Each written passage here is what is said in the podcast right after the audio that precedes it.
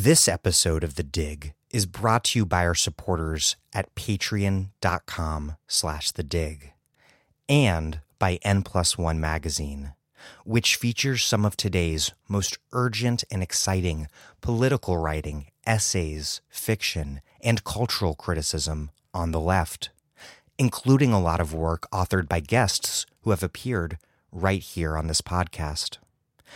N plus one's brand new issue, Headcase, is now available in print and online, and it is full of great pieces that are perfect for dig listeners like you.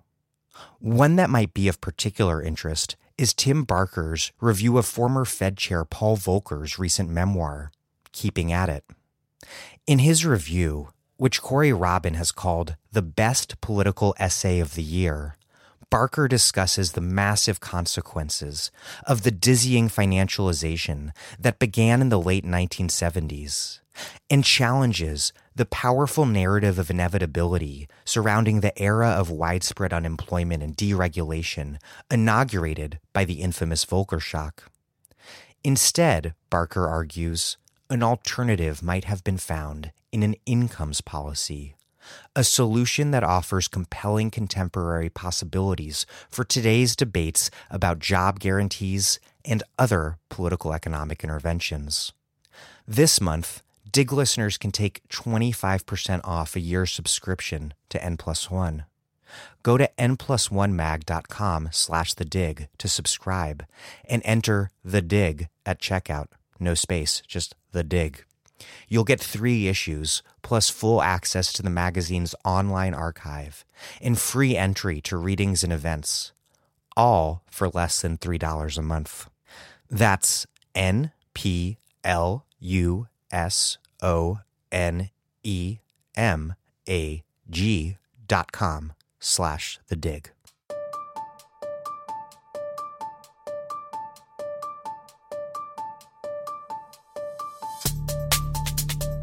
Welcome to The Dig, a podcast from Jacobin Magazine.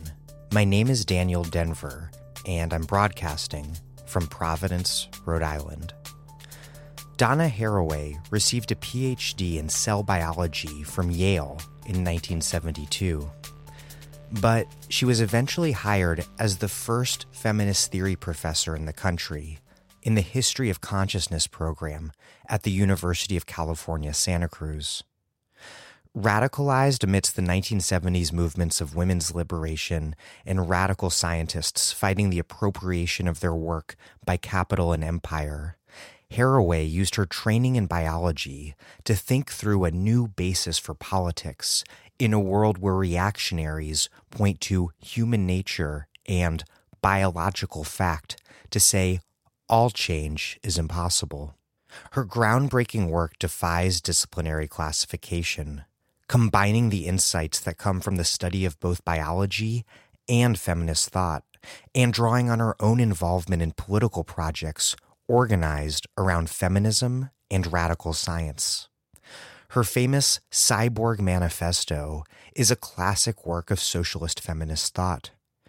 Over the years, she has written on primates and dogs, science fiction and biotech, Across all of her work, she is deeply interested in what we mean when we talk about nature and in how our understandings of nature are conditioned by both material reality and cultural meaning.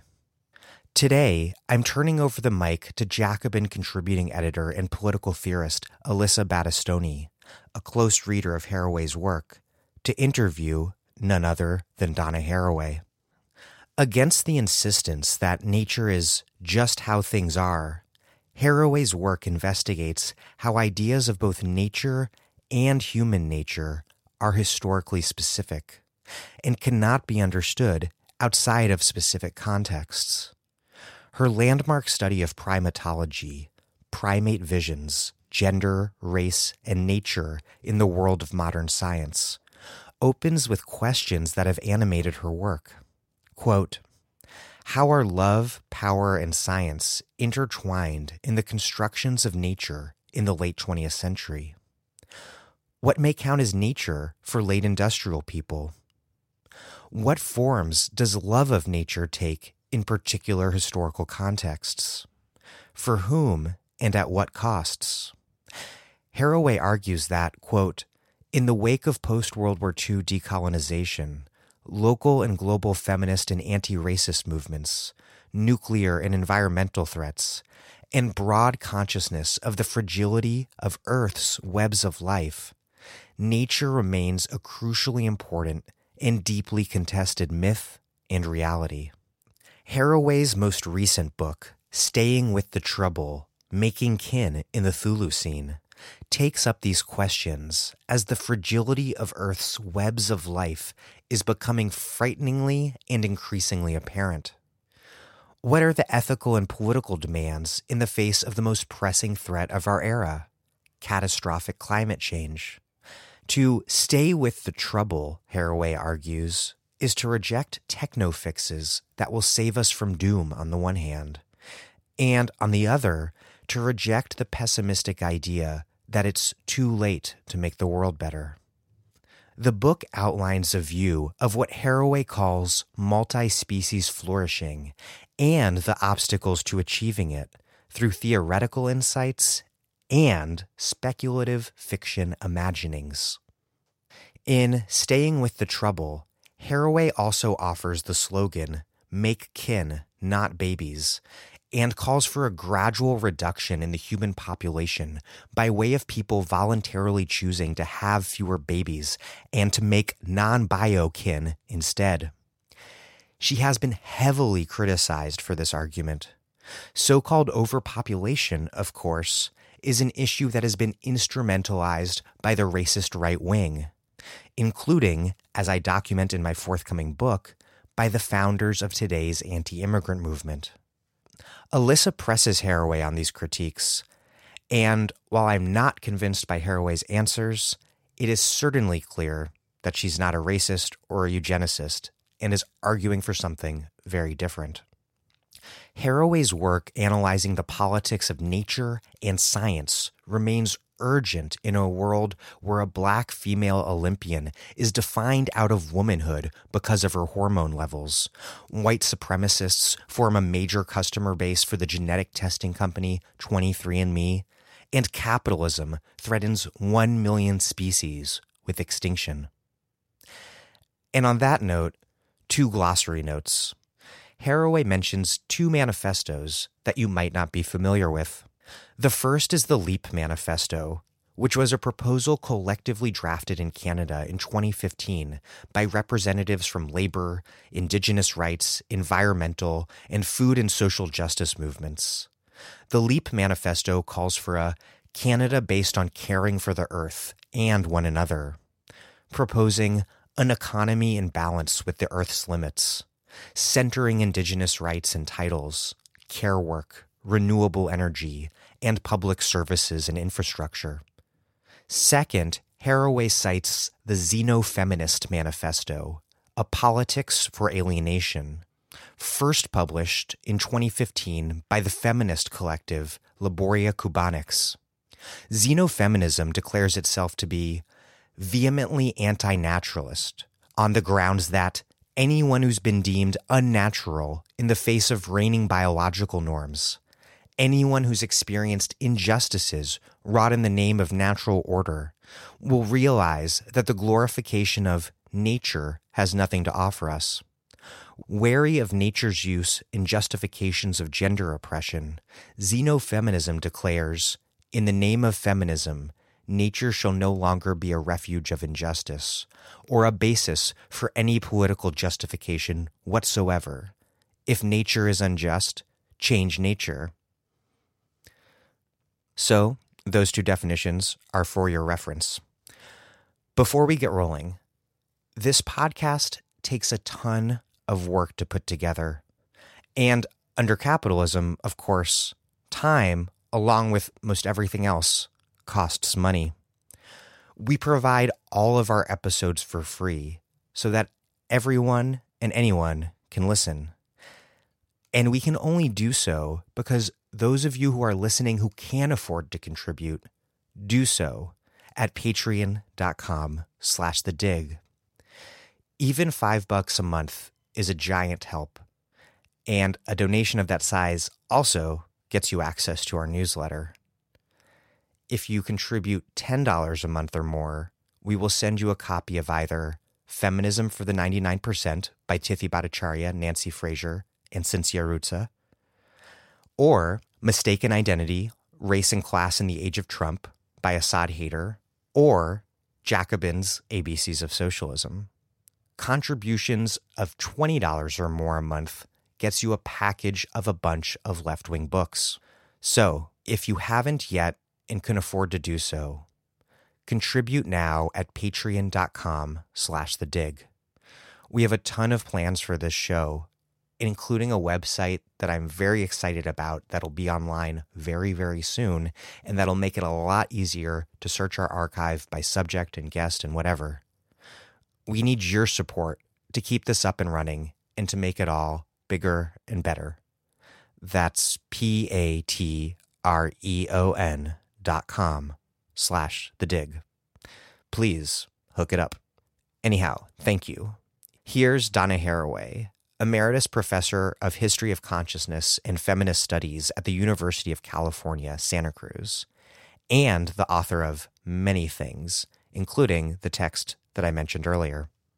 She's interviewed by Alyssa Battistoni, a PhD student in political theory at Yale, an associate member of the Brooklyn Institute for Social Research, and a member of the editorial board at Jacobin.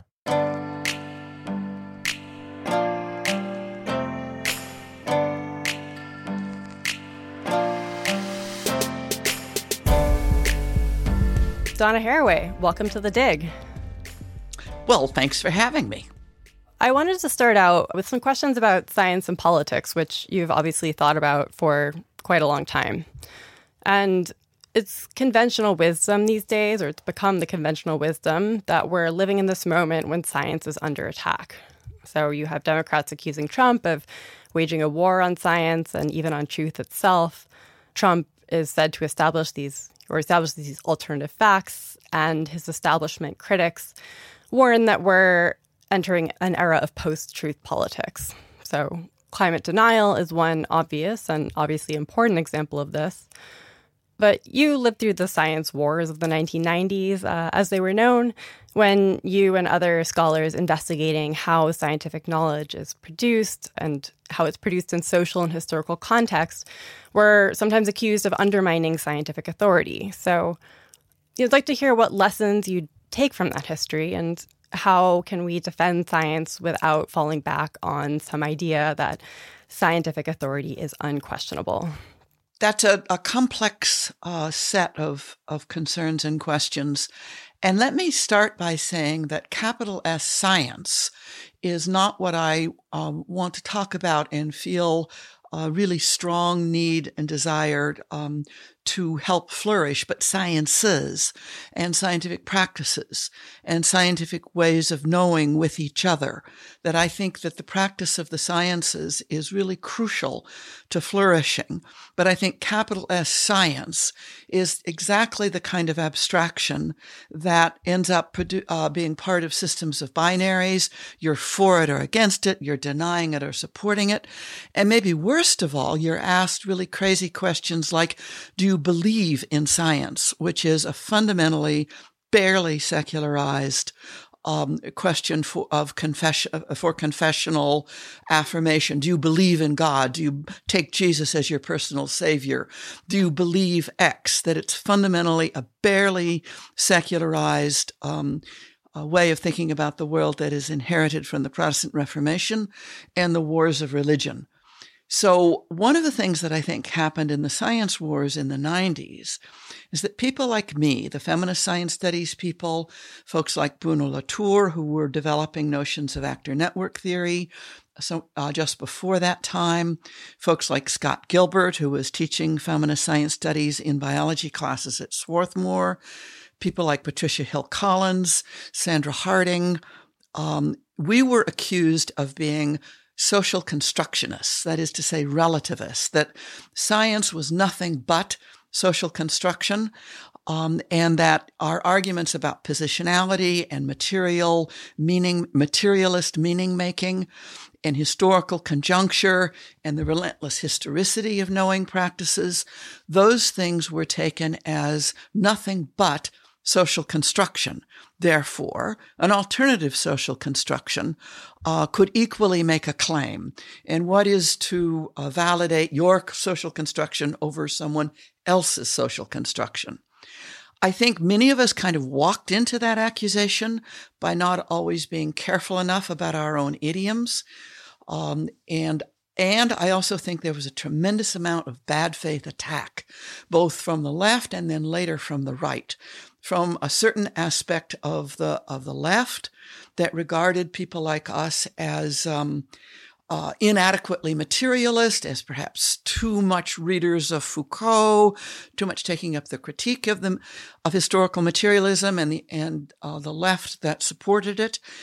I think in many ways that was wrong, and that there were alliances that were deeply weakened by the attack from the left on myself and others like me. But I also think, in retrospect, that we were uncareful about building our alliances more um, more invitingly, about um, being more careful of idiom. That at no point were any of us social constructionists, but we were, um, in my own idiom, um, committed to the notion of situated knowledges and historical conjunctures, and that an entity like, say, the organism is made but not made up that the organism is that kind of entity that materially, semiotically comes into the world as a system of production and reproduction, as a system organized by the division of labor, as an energy using and producing system, that various kinds of systems theories that uh, perhaps were developed in economics or in um, digital sciences or wherever that there was a kind of sharing of cognitive apparatuses for entities that emerged at an historical conjunction, uh, conjuncture that included the um, the emergence of techno capital and techno science. Is that to say the organism is made up and it's just a social construction?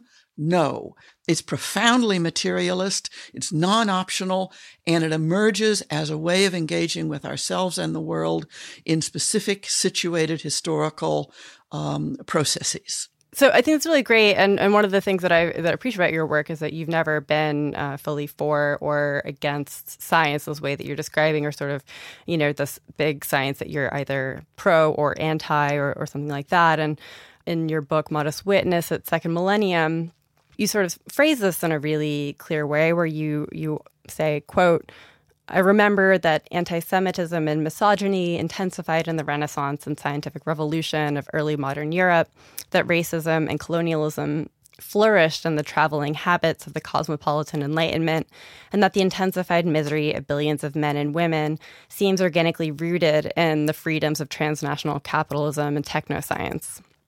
But I also remember the dreams and achievements of contingent freedoms, situated knowledges, and the relief of suffering that are inextricable from this contaminated triple heritage.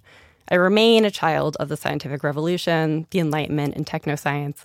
My modest witness cannot ever be simply oppositional. Yes. So, can you tell me more about how uh, we can hold together these things and, and situate ourselves today in relation to uh, these projects that have held such great hopes and promise that are also plagued by such dark histories. And uh, you know I, I, guess coming back to this question of sort of what to do how to how to situate ourselves with in relation to um, the enlightenment technoscience in the trump era and and in an era when when there sort of is this polarization or we're, we're sort of being told for science against science.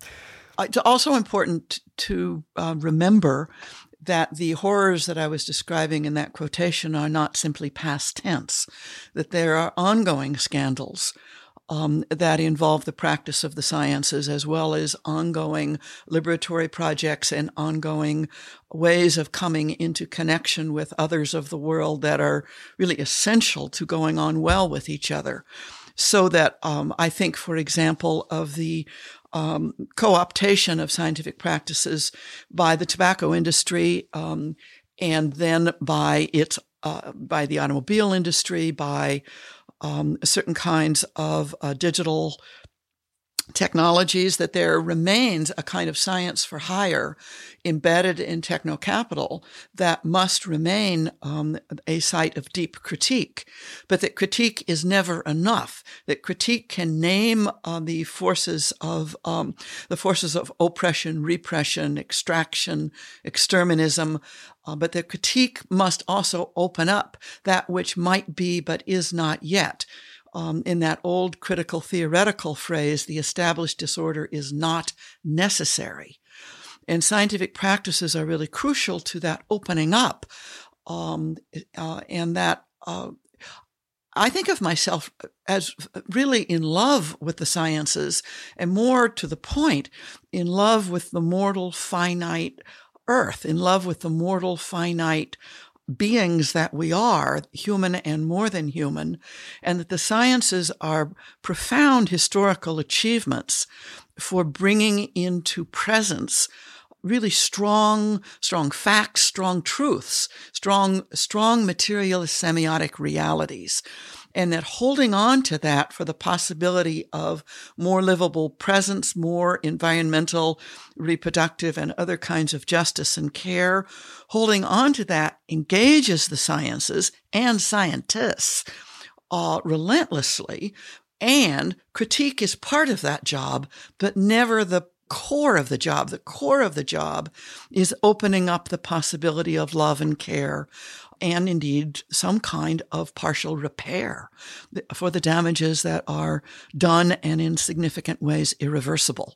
Absolutely. And and one of the things I, I think has always really come through in your work is this is pleasure in science, which I'm I want to ask you a little bit more about in a in a moment. But I do want to ask again about sort of what where should we position ourselves when we hear Trump saying something like climate change is a Chinese hoax, and then uh, you know on the other hand we have a kind of his opponents say, well, you're you're for science or you're against it. You you pick one or the other. What can we what can we say to that?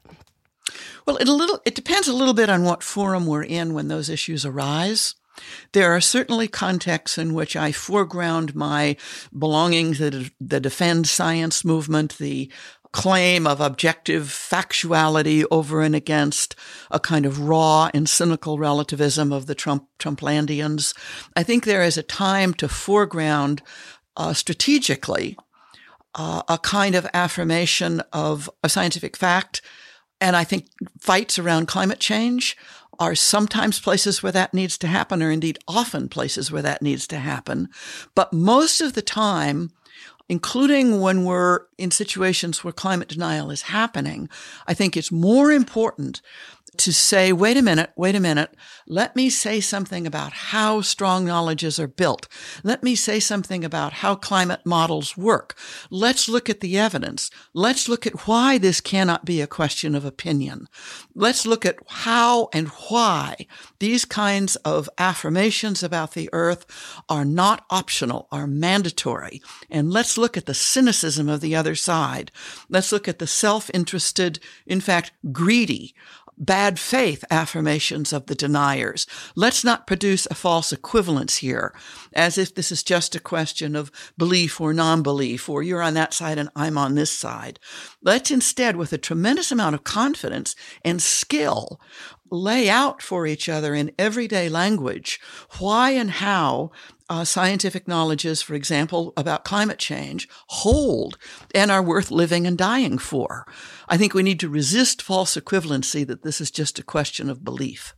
I want to ask you a bit about your own history of involvement in radical science movements, and uh, in so you were involved, I think, in Science for the People uh, in Baltimore in the late seventies, yeah. uh, which is Science for the People is an organization that emerged in response to a, a variety of political issues, including the Vietnam War, the rise of nuclear weapons, the feminist health movement, um, and other radical political projects of the era. But it's also it's been recently relaunched. They've uh, restarted their journal. They're forming new chapters. That's happening amidst quite a lot of other sort of radical science organizing. So there's tech workers organizing, yes. you know, climatologists are getting radicalized. There's a lot of action out there. So uh, could you tell us a bit more about your experience with Science for the People and other radical science projects and what you think radical science can look like today? I think that I came of age um, in the context of radical science movements.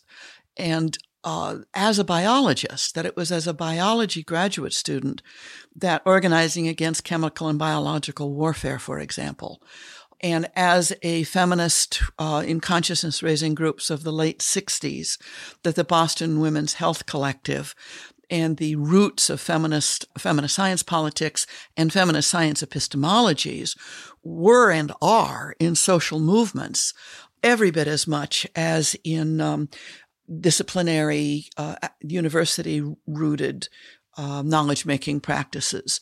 So that my sense of being a radical scientist grew out of the critique of the electronic battlefield of McNamara and my teaching high school teachers in Honolulu the history of science in the 1970s during the Vietnam War when the Mac, when McNamara is laying out the the hardware and the doctrines of the electronic battlefield in relation to Southeast Asia, so that you can't teach science to secondary school teachers as paragons of rationality, which was really my job. I was teaching for a, a general science department that was supposed to teach non-science majors why science was superior to religion and politics. You can't do that in Honolulu in the middle of the electronic battlefield.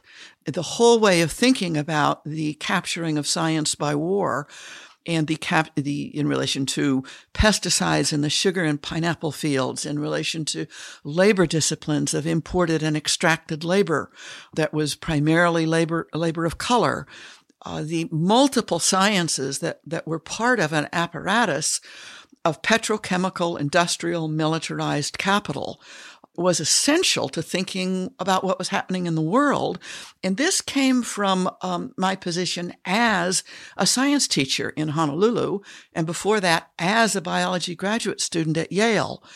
So it was with other graduate students and with some of the, some of the faculty, many of the faculty actually, that we were part of Science for the People in that era, profoundly growing, you know, our, our connections with wider social movements came from our practice as scientists, not against science. And that a crucial part of that was the necessity to uh, work against the techno industrial, petrochemical, scientific capitalist juggernaut, uh, which turns into one word. And then the relation of feminism and, anti racism, to all of that is really critical. The uh, degree to which U.S. imperialist wars were inherently racist was part of the critique of the 70s and 80s, and indeed before that.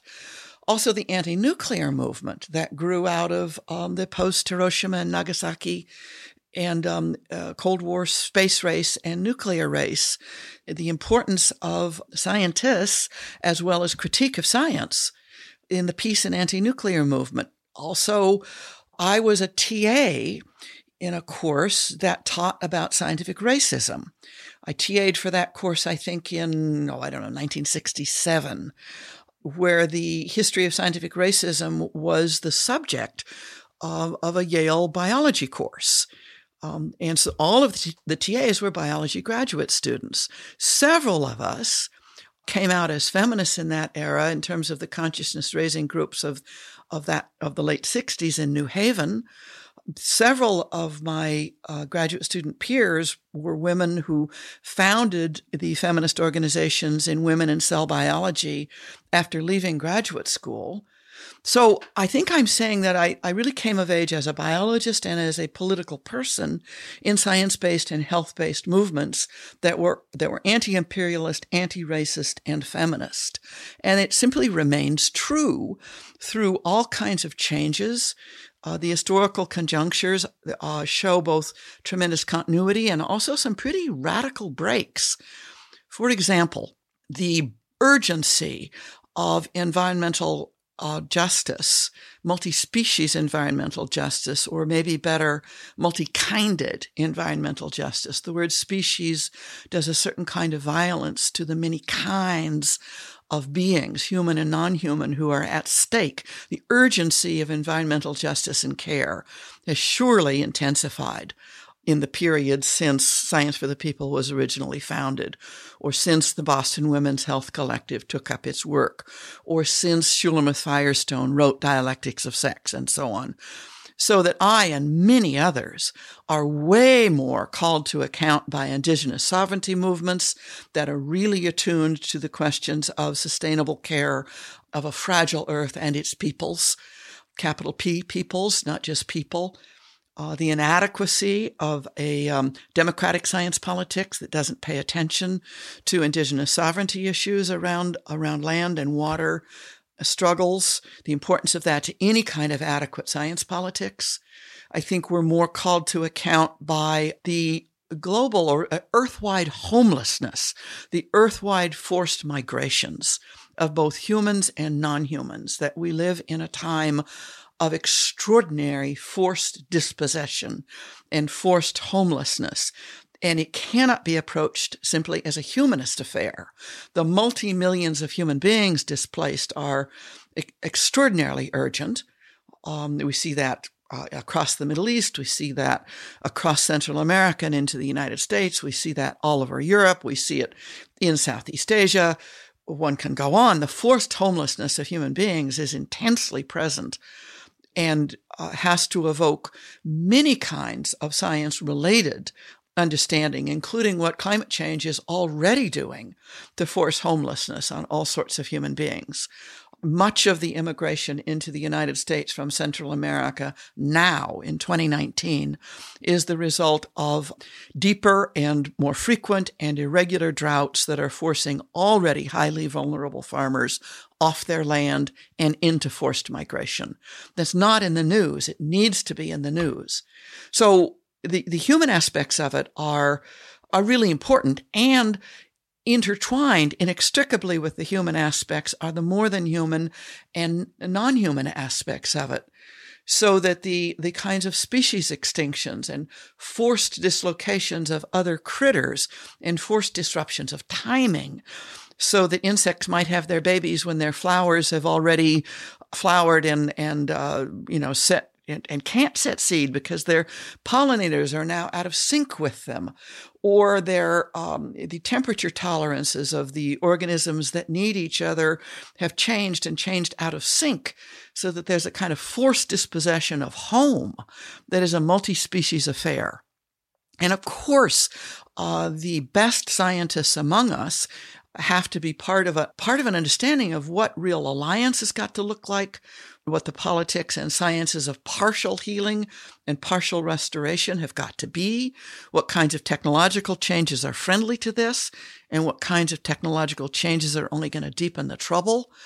The intensity of science for the, the people when by people we have to mean both human and non-human peoples, that the prejudice of humanism that was overwhelmingly part of the feminism and radical science and science for the people and anti-racist movements that I was part of in the 70s, 60s, 70s, that humanism has, has been decisively displaced by something that is not anti-human, but other than humanist um, and that requires um, approaching the urgencies we're part of as critters of the earth together.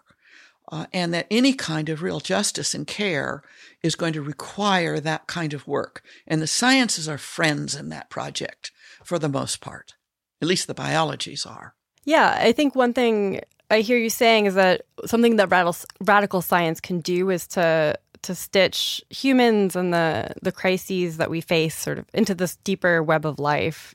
Well, but wait a minute. It's the deeper web of life for sure, but it's also recognizing uh, that um, scientists shaped up in Western related frameworks have got to recognize that other ways of knowing and living on the earth have always been present and are still present, and in many ways have proposed some of the most important cognitive, political, uh, ways of knowing so that if we're really serious about leave it in the ground and idle no more and water defenders and other kinds of movements, it's really critical for scientists not just to deepen the web of life in our own idioms, but to get it that our own idioms must be in complex contact zones with other ways of knowing and being in the world that can tend to flourishing.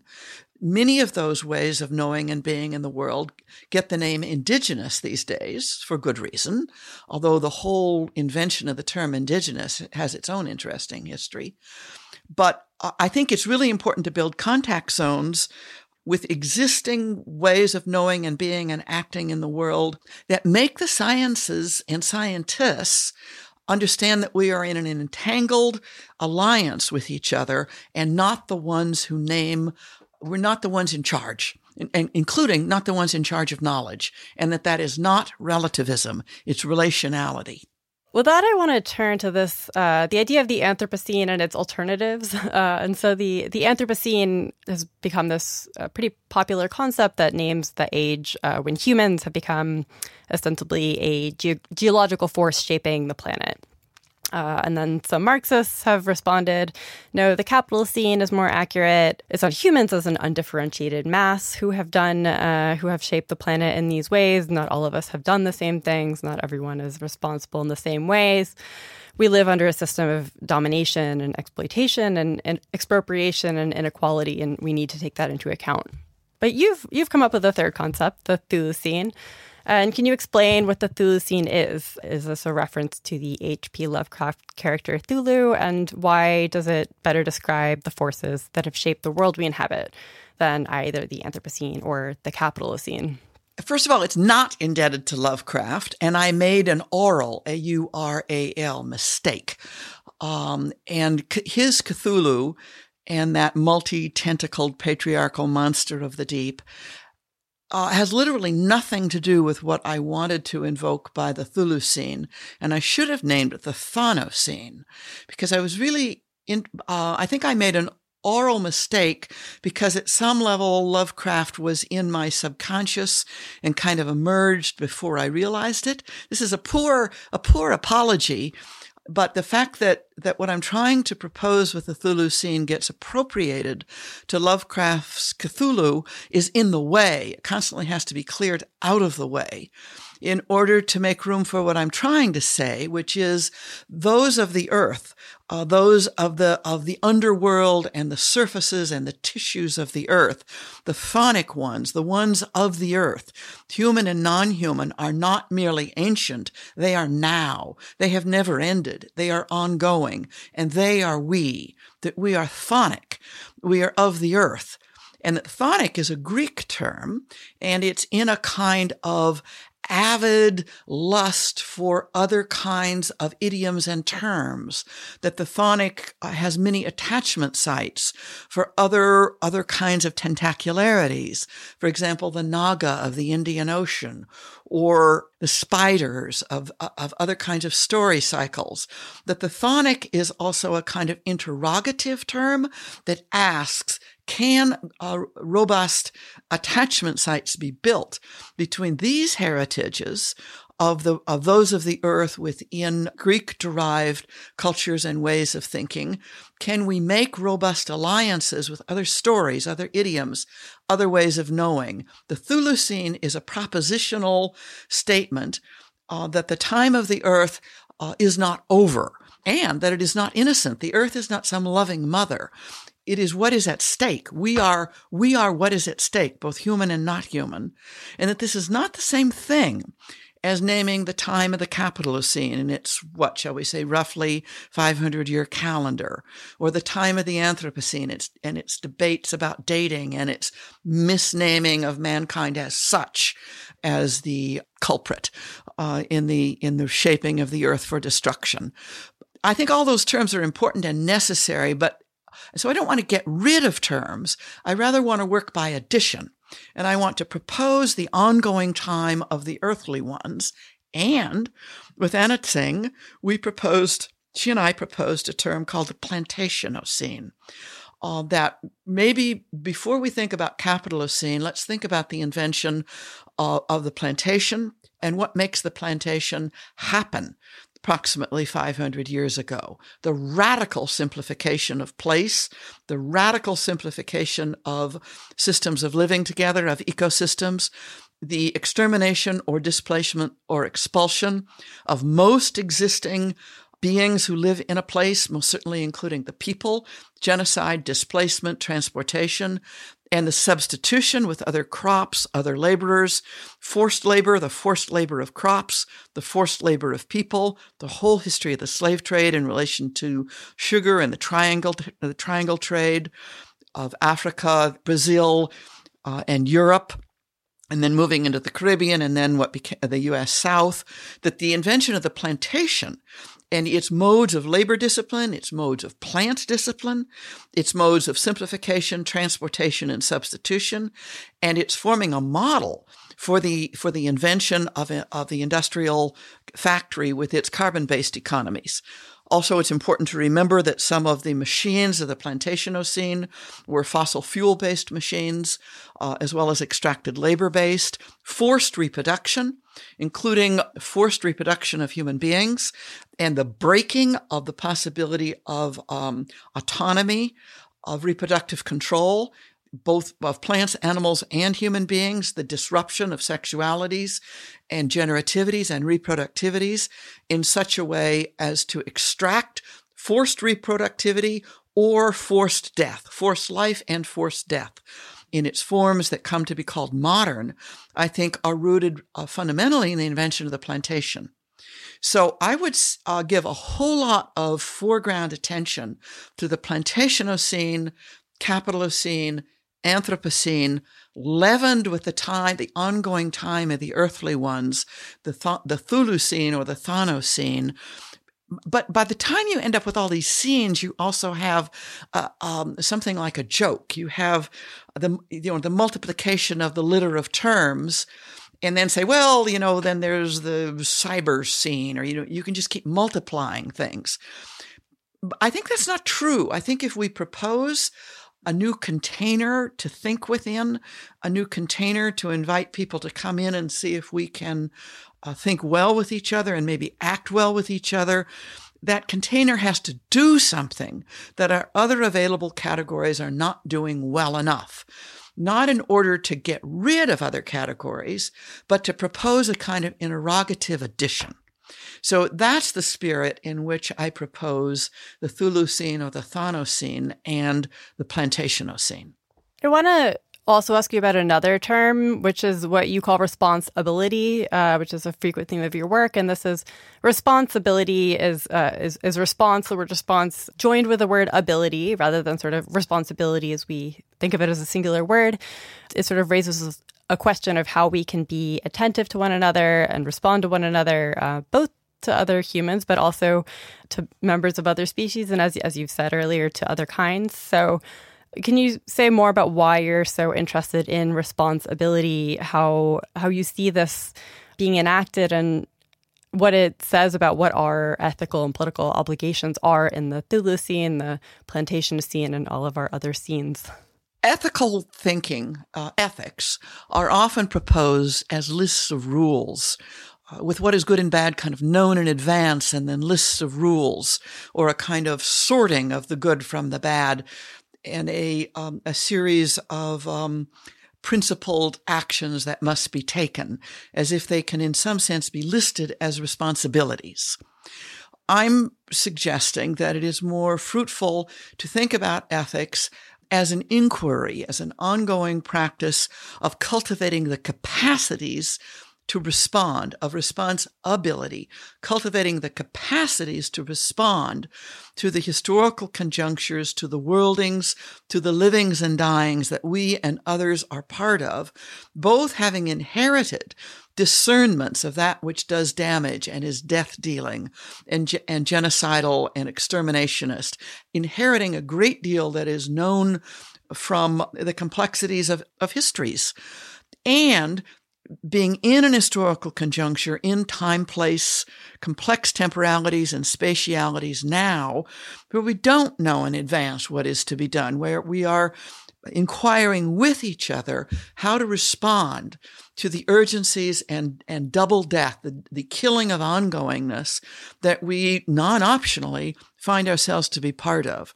So what we have to do is cultivate, cultivate a kind of openness, cultivate the capacity to respond when we don't know in advance the shapes that that's going to take, when we can't just list responsibilities, but have to come to know what is to be done with each other. And the term response hyphen ability uh, is a kind of uh, orthogra- orthographic provocation to understand capacities rather than rules and the strengthening, strengthening of each other's capacities to respond to the urgencies that grip us. And you you are so attentive to this relationality, which I really appreciate, and and also offer this idea in staying with the trouble of sympoiesis in response to the kind of idea of individual autonomy. It's it's a what you describe as making with, and this idea that we're always making ourselves with others. We're not just sort of a self-made man out there shaping ourselves as individuals. And could you say a bit more about sympoiesis and what that helps us understand? Yeah, uh, and this relates to the notion of responsibilities, as that is tied to a kind of what Karen Barad would call ontoepistemology, a theory of being and a theory of knowledge that works by individuals plus relations equal X, equal results. So that units plus relations combined in various ways produces results. And the units are bounded. They uh, enter into relationship as already bounded entities, and then something results. Rather, I and many other people propose a becoming with, a way of, that relationality is all the way down, and you never have units plus relations.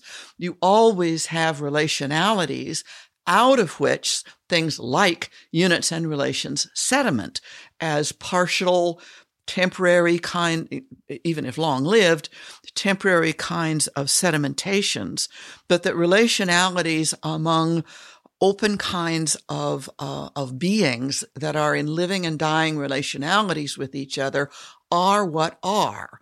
As Scott Gilbert puts it, we are all lichens or we are all corals. We are all already and always have been uh, in, in what Karen would call intra-relationality, that our fiction of bounded entities has um, is doing us harm because it, it leads us to misapprehend the becoming with that is the world. So that worlding and becoming with is being of the earth. So, uh, you know, I'm hardly alone in insisting on a kind of relentless becoming with each other and understanding an ontoepistemology that way and noticing all of the places and all of the ways that the prejudice for methodological individualism of various kinds, units plus relations and lists of rules and lists of responsibilities and breaking things down into binaries and other similar geometries, our poverty of the imagination about possible geometries for becoming with each other and having become with each other. So there are pasts as well as presents and futures in complex, complex entanglements here. So I work as much as I can. I work in gerunds rather than nouns and verbs, ing words, because in English, ing words do a lot of work. But ing words, gerunds don't translate very well even into other Western languages, much less uh, the many languages that people use to try to understand these kinds of matters. So there's also an interrogative uh, dimension to the affirmation of becoming with, thinking with, which is how widely does this travel and where should this travel be limited?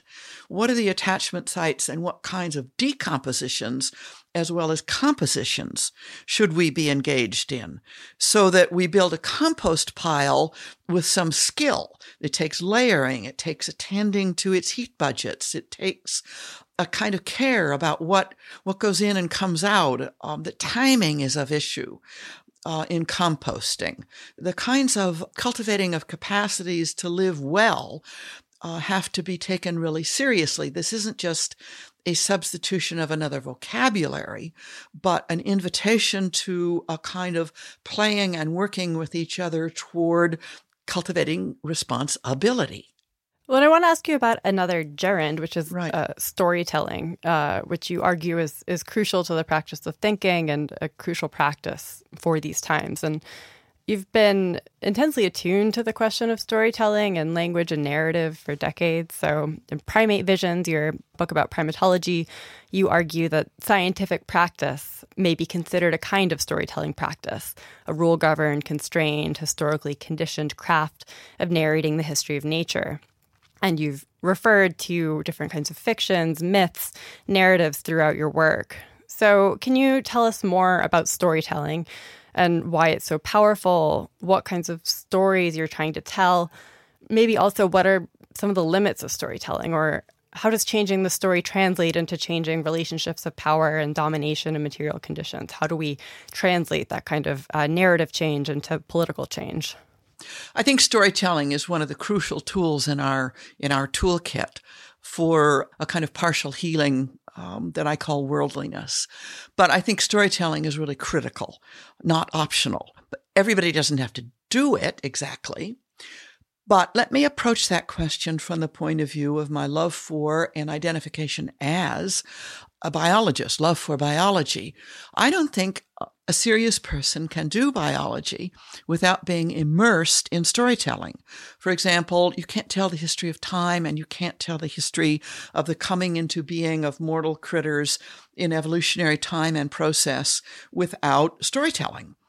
Uh, it's a dramatic story and it's necessary to thinking in evolutionary ways. I don't think we can um, engage seriously with ecology and with the multiple relationalities of critters with each other in time and space without telling these stories of the of these relationalities. I don't think you can tell the story of the development of a mammalian embryo through time or of uh, the shaping of a microbiome or the mycorrhizal mutualisms of a pine forest. These are all profoundly narrative practices. And it's within narrative that other kinds of practices also occur. For example, quant- quantitative analysis or experimental testing or, or, or, or. Uh, so that I think narrative practice is one of the threads of a complex braid of uh, coming into relationship with the world biologically. It's also one of the threads for coming in relationship to the world in terms of questions of multi-kinded justice. Questions of justice and care are questions of who lives and who dies and how. And those are questions of storying the world with critical attention to its exterminations and extractivisms and critical attentions to its capacities for play and opening up possibility, play as engaging to uh, in ways that open up that which has not yet happened but may yet happen. That storytelling is a, a really critical part of all of that. And then also, I just happen to be a person who can't get through the day without fiction. Uh, it's a it's a personal quirk, perhaps. I read, I listen, I think in stories, I I laugh at stories. I propose stories to my dogs. They propose stories back, or at least I so imagine. Storytelling is a source of intense, sensual engagement with my life. That's not true of everybody, nor does it have to be true of everybody. I think we need each other's sensibilities. On the other hand, I think to think that storytelling is just something you do when you're sort of popularizing something or explaining something to somebody else, but the real work is done somewhere else, thinking of storytelling as other than a knowledge practice is crazy and it's wrong. And that storytelling is a knowing practice and vice versa. And that storying has many shapes to it. We have all kinds of narrative theory that have emerged within narratology and semiotics and the rest in university practice in the last uh, couple hundred years or so. That's really valuable and really interesting. But storytelling is much older and much more diverse than that. And uh, there are many more ways of thinking about the practices of of storying and story cycling and the relationships of storying to the building of, co- of the cosmos, to cosmology. I've, I've written about the way, for example, the Navajo engage in Na'atlo, which translates into English as string figuring or cat's cradle in relationship to astronomical practice, in relationship to the storying of the emergence of the people through the, the various uh, times of the worlds, that these kinds of storying and doing and engaging are not the same thing as the kind of storying practice I engage in when I write the Camille Camille stories in Staying with the Trouble, for example. I engage a kind of science fiction or speculative fiction. But there are attachment sites. And I think my work is to try to uncover and make available sites for possible attachment and alliance, as opposed to identity and sameness. I also want to ask, uh, maybe to put the question in more Gramscian terms, how does changing the story relate to changing the world? Do the stories we tell translate into that kind of change automatically, or how does that? How do you see that happening? Well, it certainly doesn't translate automatically. On the other hand, unless we tell stories of possibility that, that give us heart, stories that keep us vital and alive with each other, unless we are storying with each other about that which might be, about that which is not caught by oppression, repression, extraction, exterminism, unless we engage in a collective imagination of that which we are lusting toward, that which we are lured by, uh, we are stuck, we are paralyzed, uh, and we will die in despair and cynicism. That storying is a really important part of giving heart for change, as well as imagining possible change. Uh, I think a, a technologist uh, imagines a machine as part of making a machine. I think the same is true of politics, that we imagine a polis, we imagine um, the ways of being with each other in collective life and then that's part of making it possible. It's also part of experimenting that we, our storytelling, I think science fiction plays this role often, is a kind of experimental, imaginative practice that it, that it proposes in imaginative and narrative terms that which can be taken up in practical terms in community councils, in social movements, in proposing certain kinds of technologies rather than others with Gramsci, who I think really understood uh, the vital nature of, of narrative and imagination and, and truly play, that critique in the sense of, of um, only naming, naming the trouble will not allow us to stay with the trouble. For that, we need a way of building with each other that which can be. And only then do we have half a chance of bringing it into being. I want to return to the questions around science fiction and the Camille stories, which are some of the, the fictions that you've been writing. But first, I want to ask you about your uh, famous attempt to offer what you called an ironic political myth faithful to feminism, socialism, and materialism. And this is the Manifesto for Cyborgs, Science, Technology, and Socialist Feminism in the 1980s, which was published in Socialist Review in 1985. So the review had asked you to write five pages on the priorities for socialist feminism in the Reagan years. You gave them 30 pages. That became a classic. Uh, and it's been, uh, you know, it's almost 35 years old, but I still find it so helpful in thinking about our present circumstances. Uh, I still find it a very effective political myth. So, oppression and thinking about the shift to post Fordism, that is the shift to this regime of specialized production and flexibilized labor and post industrial economies. And you write about the way that that's changing family structures, the rise of globalization, the rise of the service economy, which you call the homework economy but it's also so sharp about the problems of political agency on the left, which is a problem that we are, of course, still dealing with. And uh, you write, quote, I do not know of any other time in history when there was greater need for political unity to confront effectively the dominations of race, gender, sexuality, and class. Could you tell us about that time? Uh, why you thought it was so important at this time to to sort of struggle for that kind of political unity to confront those dominations.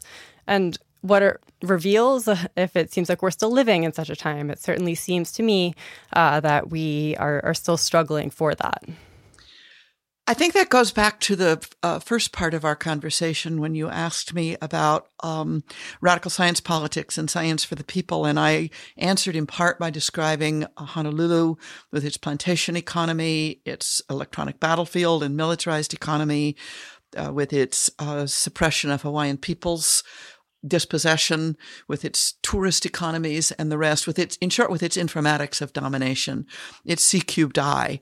And my first job as a, t- as a university teacher was in that context. And then I was already trained as a biologist in molecular cell and developmental biology, then moved into a lab with a theoretical um, ecologist, theoretical population biologist, where cybernetics were a really important part of the thinking. I was very interested in systems theories. You couldn't not be interested in systems theories and actually take seriously what was going on in digital technologies, in labor systems, uh, in war. So the emergence of the cyborg as a figure for um, inhabiting the world in that period of the 60s, 70s, 80s was, uh, in a sense, inevitable. And also, I was a reader of science fiction, especially feminist and anti racist science fiction, like Samuel Delany, like Joanna Russ, like Vonda McIntyre, like Octavia Butler, um, uh, like Ursula Le Guin. That these, these science fiction writers also uh, make uh, inhabiting figures like cyborgs practically inescapable for people like me cyborgs now in the figure in the 2019 uh, the continu- continuities are obvious but if I were to write about the homework economy now, I would probably rather write about the homelessness work economy, the multiple displacements in lifetimes and places of labor as the mode of contemporary labor discipline.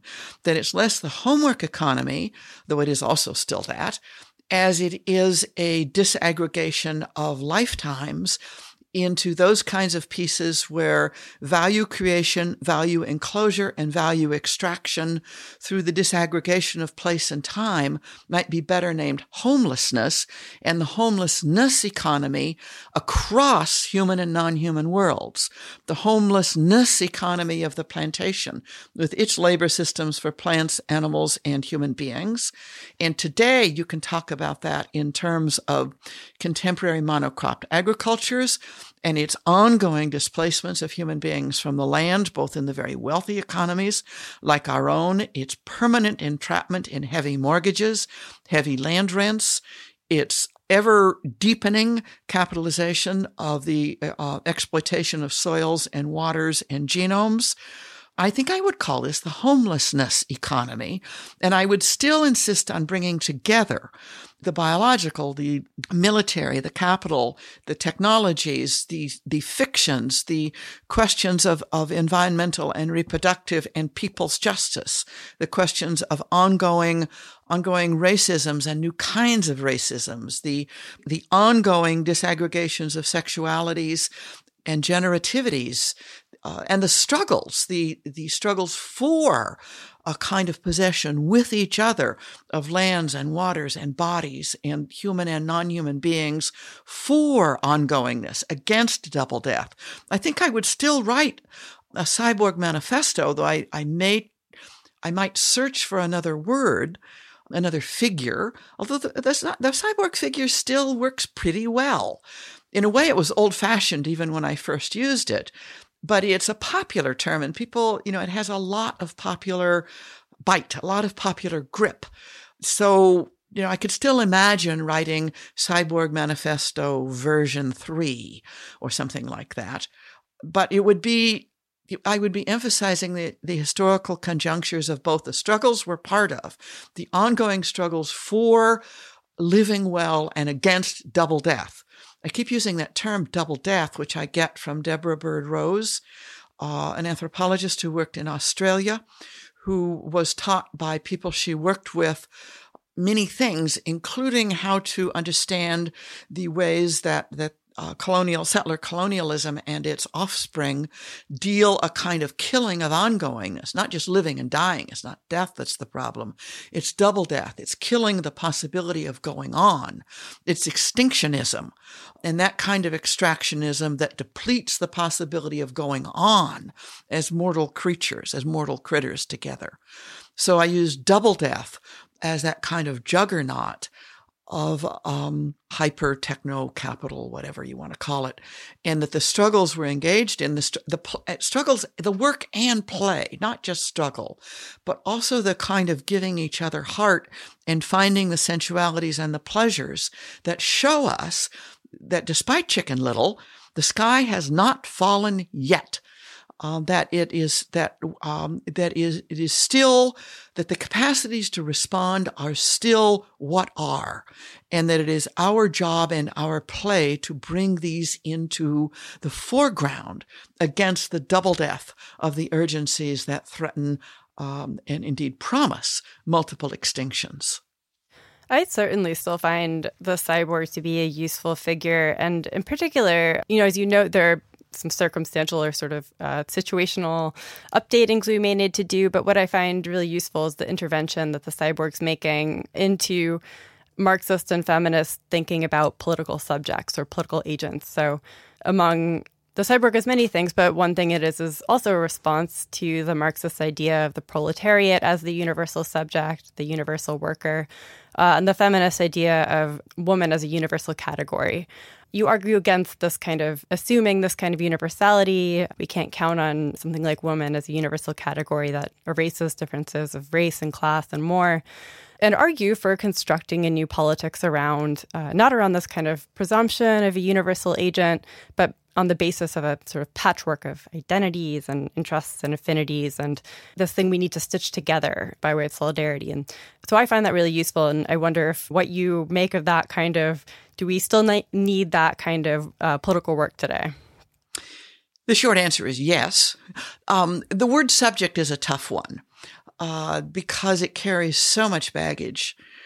On the other hand, I've never been one to work by um, you know, extreme hygiene.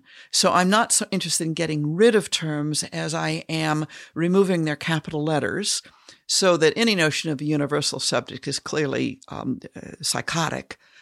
Uh, on the other hand, to think of questions of subjectification and the making of um, the making of beings, the making of living and dying uh, critters into those sorts of entities that that serve double death. Subjectification, in that sense, uh, seems to me still important. Also, I think the the making of uh, the um, historical crafting of desires and pleasures and lustings, the the construction of subjects in always under revision psychoanalytic terms, the the revisions of um, the notions of desiring subjects, and that perhaps desiring itself cannot be any longer approached simply in humanist terms. I really am very patient and okay with continuing to use languages that perhaps emerged in onto epistemologies that I think have become psychotic, removing the capital letters and still using the terms in more everyday ways. I'm a little different from my friend Bruno Latour in this regard, who, you know, is sort of abstemious about not using the term subject. Uh, and I will use it um, in a kind of a very protean and uh, processual way. But he'll use the term agent, for example, and agency, which I will too. But I think the term agent carries just as much promise and trouble as the term subject. For example, Bruno uses the term agent as, as well as some other people to be that which is an agent for and that which is an agent that does. Agency, agents, agency does things and it is an agent for something else. It is a substitute. It relays, it relays action. Agents relay action as well as substitute. And agent, agent is a really interesting, complex term. And Bruno, I think, has taken up notions of agency and does, and done really rich things with it often misunderstood and fixed with a kind of hard eye by Marxists who are really worried about Bruno's admitted anti-Marxism and, and then read tone deaf for the kind of creative work that I think Bruno Latour is doing. So I think what I'm saying is that it, uh, it remains terribly important to think with each other about who is doing what within these conjunctures that we're trying to describe with and for each other uh, that what kinds of actings and agencies and subjects, what kinds of doings and consequences are we taking up and proposing? Because what we do has consequences. we inherit a lot of languages that bring trouble, but I'm way more interested in staying with the trouble and opening it up than I am in subtracting polluted language. This is Sarah Jaffe, and you are listening to The Dig with Daniel Denvir, my favorite podcast for thoughtful discussions on the U.S. left and beyond. And you can support it on patreon.com. Hey, this is Dan Denvir, the host of the show you've been listening to.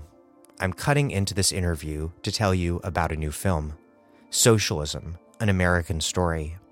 My very dear and old friend Yael Bridge is making this smart and funny documentary about the history of socialism in the US and its current resurgence. She's been filming for several years and is super close to finishing. Right now, she is rushing to fundraise so that the documentary can be out in time for the primary voting season, where it can make the most impact.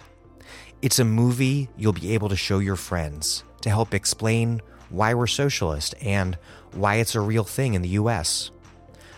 Bernie's latest tax returns notwithstanding, there aren't too many rich socialists out there. So the filmmakers need ordinary socialists like you to donate at socialismmovie.com. That's where you can get to their Kickstarter. It's at socialismmovie.com.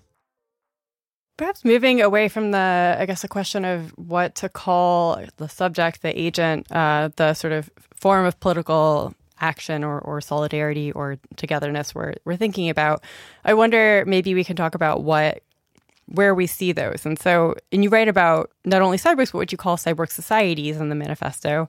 So you write about the Livermore Action Group, uh, which protested nuclear research at Berkeley's Livermore Laboratory. Um, and you call it a cyborg society that's committed to building a political forum that actually manages to hold together witches, engineers, elders, perverts, Christians, mothers, and Leninists long enough to disarm the state. Uh, and you also write about the Greenham Commons Women's Peace Camp, where thousands of people, mostly women, camped out uh, in protest of a UK military base housing nuclear weapons, about efforts to organize SEIU District 925, which was a then a prominent campaign to organize uh, office workers who were mostly women. I wonder, uh, maybe rather than sort of talking about whether subject or agent uh, sort of best describes these, what kinds of what are today's maybe cyborg societies or movements or who are they trying to hold together uh, and, and where we can see that kind of um, political movement and, and perhaps what kinds of political movements you've been following or participating in or taking note of or thinking about. Well, that list from the 1980s is still pretty um, pretty applicable to today. Um, but it, it happens that Starhawk, who did the spiral, who led the spiral dances in the Santa Rita jail, in the Livermore Action Group and other nonviolent direct action, anti-nuclear direct action movements that I was writing about in the Cyborg Manifesto. And of course, Starhawk, Starhawk is one of our most generative Wiccan thinkers, actors, and who is the center of um, a kind of agriculture based, hydroponic, justice oriented work in Marin County. Starhawk and I did a gig together uh, just a little over a year ago. And I think it was very interesting that she and I came together again 30 ish years later and find that we're still involved in the spiral dance together and that that dance has mutated. And it's mutated in these kinds of ways for me, for example. I think that the action on the Dakota XL pipeline is a really good example of the kind of coalition, the kinds of politics centered, first of all, in the defense of, of sovereignty and lands and waters of the peoples who are being extracted, yet once again, and the building of robust alliance politics, which were very worldly and indeed worldwide. Um, that kind of coming together against Petro, Petrocapital and its ongoing projects that brings people together in place in the tar sands in Alberta, uh, in the petrochemical um, extraction pipeline projects, in the fracking in Monterey, Monterey County, in my own world, that that kind of coming together in place-based struggles around water, petro, petrofossil capital, There's a lot going on like that. There's also a lot of coming together around uh, around my immigration issues. Watch the alliance politics on the border. Watch that amazing collective art project, that mural project going on right now along the uh, around along Trump's wall. The kind of collective art that is bringing together uh, the peoples of the border and watch the convergence of, uh, of people who care to the border and a building of a kind of, uh, of alliance for corridors corridors that have to include also paying attention to the other critters, the birds, the butterflies, the creatures of the underground, the creatures uh, whose reproductive continuity across the border uh, will and are being destroyed by the building of walls, the coming together around the Green Wall in Israel.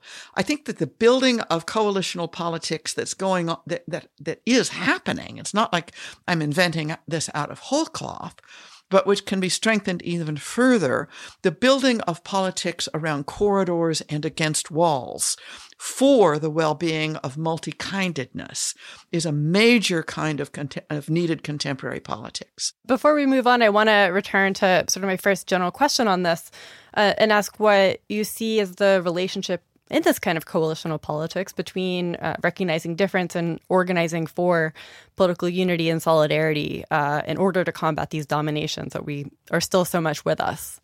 Our, by which I mean the left, uh, in all of its little versions, feminist and otherwise, is so ready to fragment and split and find some kind of purity criterion where why I can't vote for person X. I'm interested in in not refusing each other because someone's main politics are in another camp. I'm interested in continuing to name why one objects to something and holding each other to account and working with each other on the Green New Deal, on Leave It in the Ground. So I think there's a lot going on, uh, a huge amount going on, and that uh, what we need a whole lot more of is figuring out how how not to make each other the enemy. Um, and how to uh, be forcefully for some worlds and not others, because our actual enemies on the on the fascist right across the world right now are numerous and strong you've named a lot of movements. There also seems to me there's also been a real resurgence of both socialist feminism, eco-socialist feminism, and sort of energy and and politics around these strains of thought that you've long been involved with. So I'm curious if there's anything in uh, sort of contemporary feminist politics, socialist feminist politics that you're particularly excited about at the moment. I am uh, tremendously excited about what I experience as a resurgence of socialism uh, certainly in the United States and not only in the United States, including socialist feminism. And that the kids, from my point of view, I'll be 75 soon, people much younger than me are, are leading a kind of uh, reimagining, resurgence, recrafting of socialist feminism, partly in connection to some of uh, what they have inherited, uh, partly against some of what they have inherited, and really energetic kinds of politics and manifestos and, and proposals are emerging, some of which I feel somewhat close to, though I'm not really organizationally close. For example, I'm much more in tune with the LEAP manifesto. Uh, partly because of the degree to which it's not so relentlessly humanist compared to what I think of as the xenofeminist uh, emergent feminisms that are also socialist, I think, but insufficiently critical of its relentless humanism. It doesn't really pay much attention um, to the what I think of as us earthlings, and is way more uh, friendly with certain kinds of techno abstractions than I am. I think that's how I experience, but I'm not against it.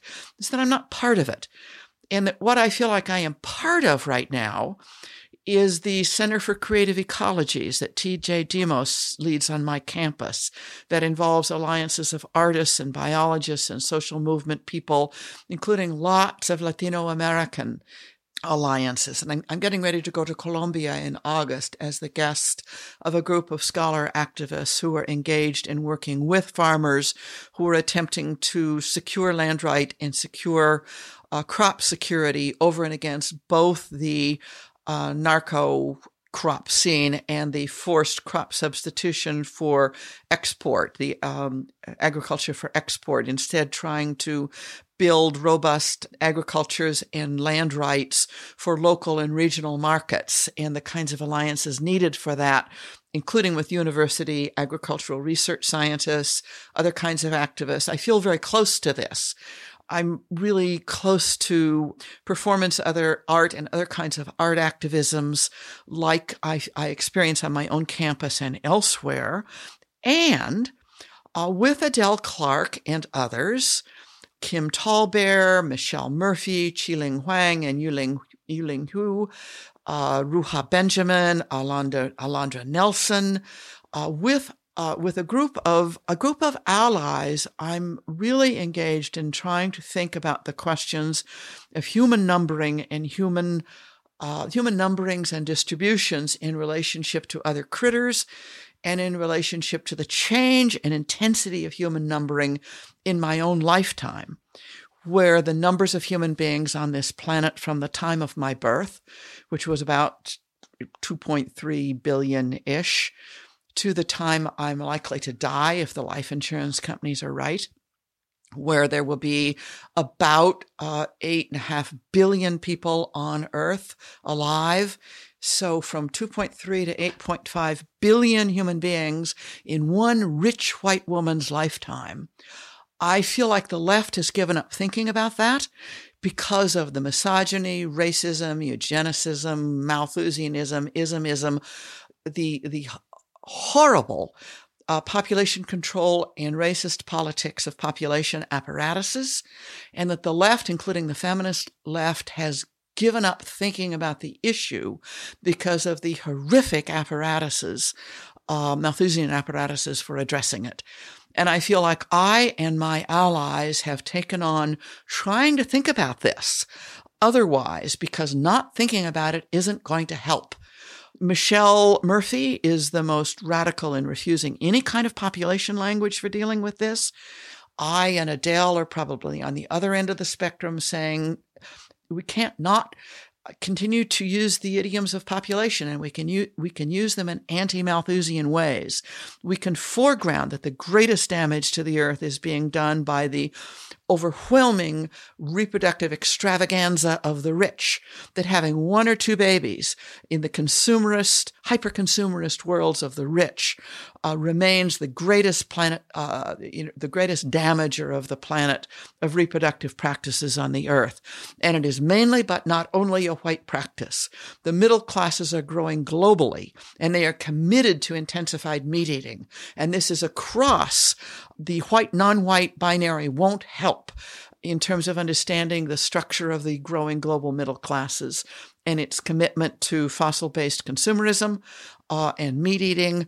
Uh, and for that matter, non-fossil based consumerism with its with its global giant techno projects without accountability to the mining of the rare earths and the recycling of the waste from the solar arrays and the wind arrays and the rest of it. The kind of hyper irresponsible hyper consumerism and reproductivity of the wealthy, but not only. The reproductivity or the generativity of the non wealthy um, is also at stake. And, but it's crucial for everybody engaged in thinking about this to get the point that people all over the world have been reducing reproductive rates radically, and even below reprodu- replacement rates, except those human beings subject to the worst kinds of extraction, permanent war based economies, uh, misogyny and racism, both internal and external.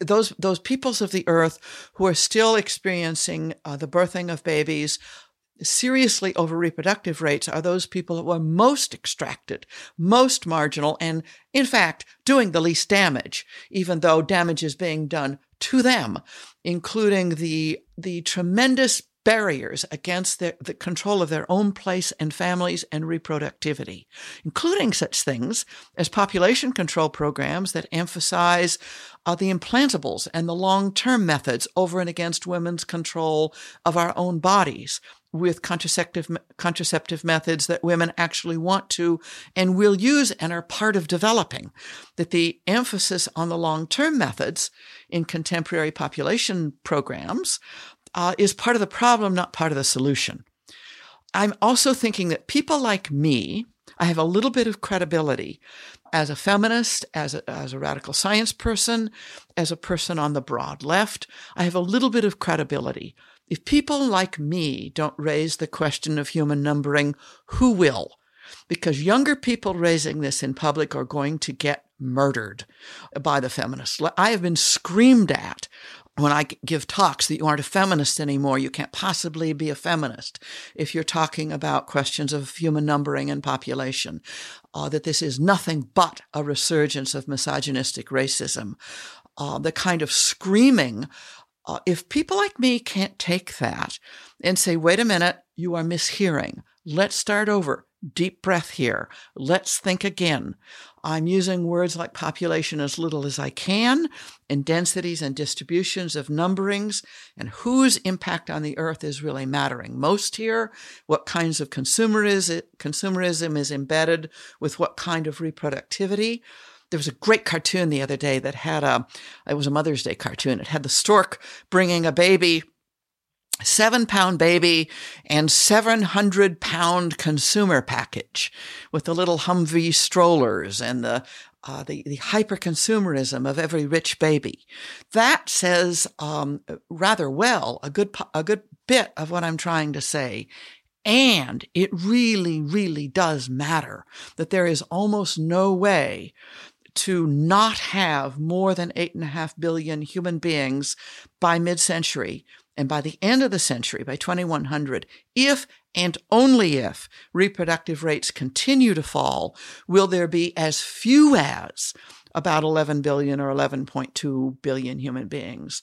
And that to not talk about that and leave that as something to be talked about only by the professionals or by the right wing is a huge abdication by the left, in my opinion. And so since I'm, you know, my eggs are all fried, I'm old. If I don't use up what little credibility I've got on this matter, uh, how can I expect someone else to do it? So, as, as, you've just been describing, you have been criticized a fair amount for raising this question of population, for the slogan of, of In Staying with the Trouble, which is um, one of the slogans is Make Kin Not Babies. I mean, you've just described some of your response to these criticisms and the, you know, kind of the history of the politics of population. But knowing this bleak history of the politics of population, um, we're amidst a resurgence of white nationalism that is fairly obsessed with fertility and with repressing the fertility of brown and black women in particular, increasing the fertility of white ones. Is this a moment when the left can really reclaim population? Well, yes, it's it better, and it better do it uh, it, let me put it this way rethink human numbering, rethink ways of making kin, including but not only babies, emphasizing making non-biogenetic kin. For example, really allying with immigrant families, really making this a pro-child word, world, engaging in making kin by asking what will produce a serious pro-child world here, because right now we are living in a pronatalist and anti-child world that is being defined by the right wing, and where the reproductivity of some is still regarded as trash babies, and the reproductivity of others is insufficient and not enough and needs to be promoted by tax policies or by lifting one child policies or by Paul Ryan saying there aren't enough babies, by which he meant rich middle class babies, mainly white, uh, even while he opposes immigration reform. I think paying attention to homelessness of the way I tried to describe it earlier in our conversation, the homelessness of both the human and the more than human as the state of being on borders and, and elsewhere too, and learning to make kin across kind as little biogenetically as possible, but while supporting all of the born ones. You have a baby, and by God, I have your baby's back. having each other's babies back is part of reproductive justice. And the babies of the heavily extracted and marginalized baby, those babies need people at their backs. They need alliance politics. The, the understanding of what broke why are there eight and a half, you know, going to be eight and a half billion people on this planet in the very near, near, future? It's not for Malthusian reasons. I think it's because of the Plantationocene, because of the breaking of people's attachment to place, the breaking of the connectivity of humans, plants, animals, microbes in place that, that are part of an always imperfect balancing and imbalancing of numbers, that a kind of forced reproductivity and anti-reproductivity activity within the Plantationocene and Capitalocene. I think that's what broke the back of, of reproductive well-being and that the kind of, of hyper numbering of human beings on this planet is a generative disorder of the Plantationocene, not as Malthus, as Malthus described it, and looking for solu- solutions in Malthusian ways is, I think, misnaming the remaking of kin in generative ways across categories including restoring capacities to um, renumber. So I, Donna, was accused by a close ally, in this case, Sophie Lewis, uh, and quoted in The Guardian in a review of um, Staying with the Trouble by Jenny Turner as having, quote, a genocidal imagination for imagining the earth a couple of hundred years from now with about 3 billion human beings instead of 11 billion.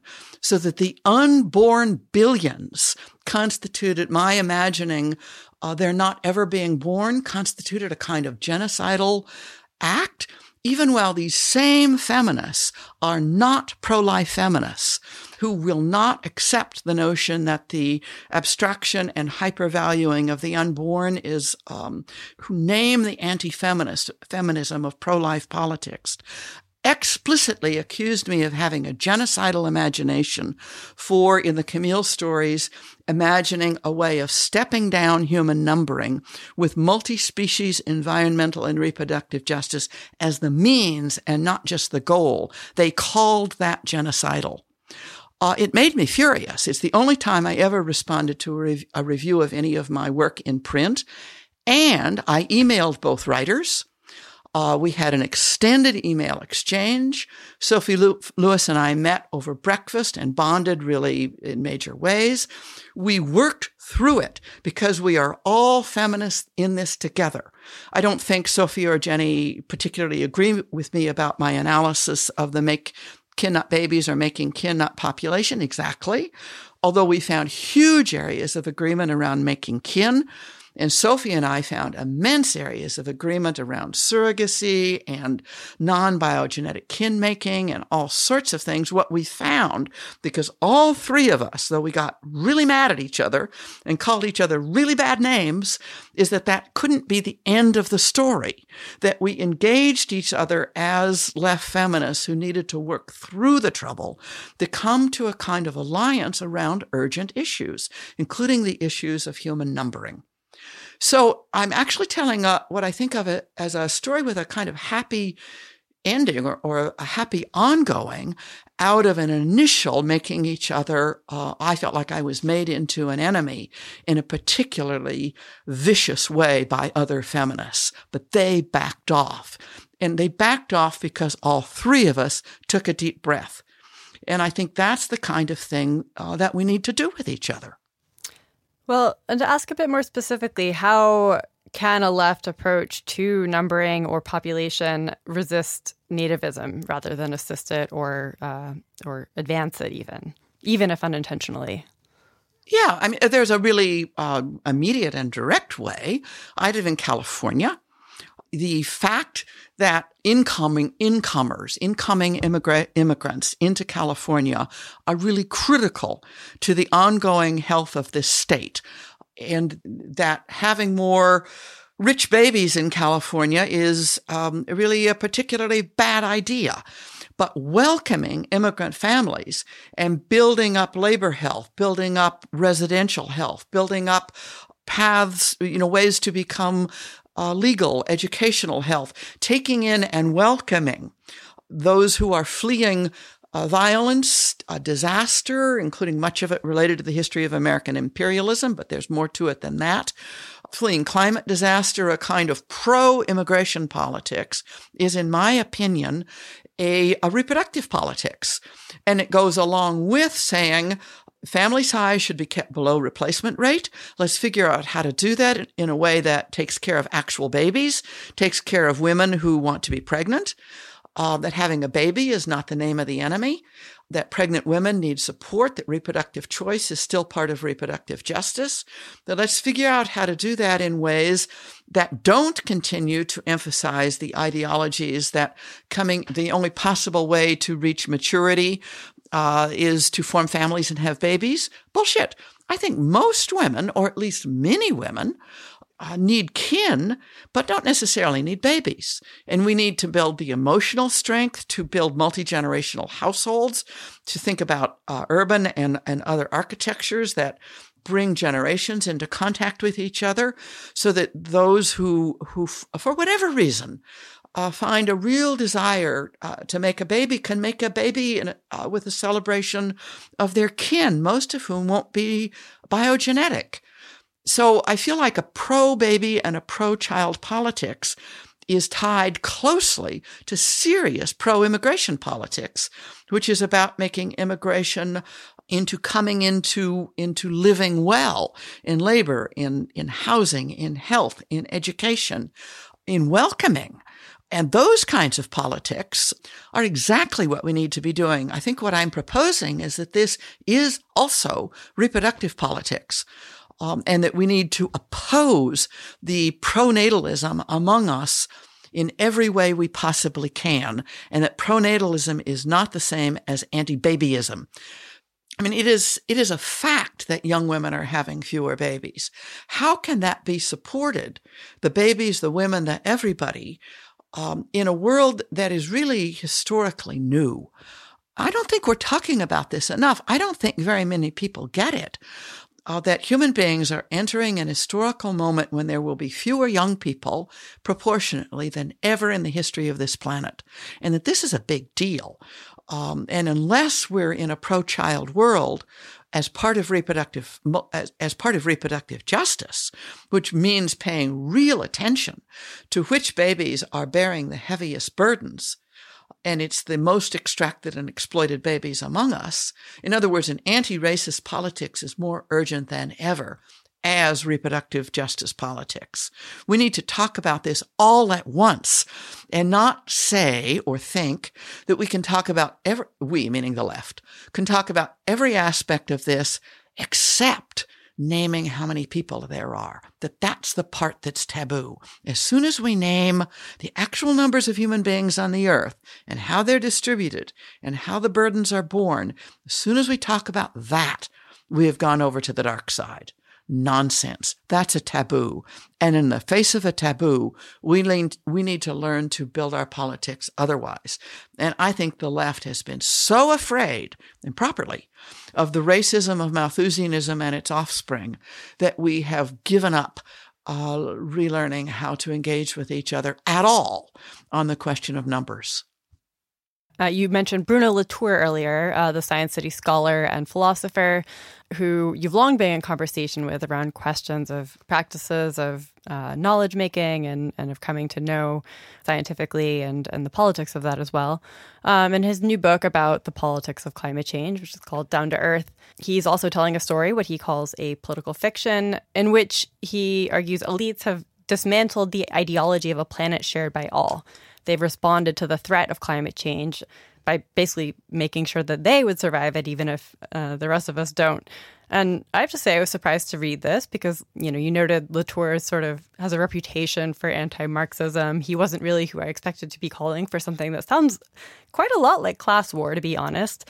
And I was curious what you make of his sort of uh, turn to this explicitly political language, the the myth he's telling, and the sort of role that the climate crisis is, is playing in shaping that narrative, and how you your story is relating to that story.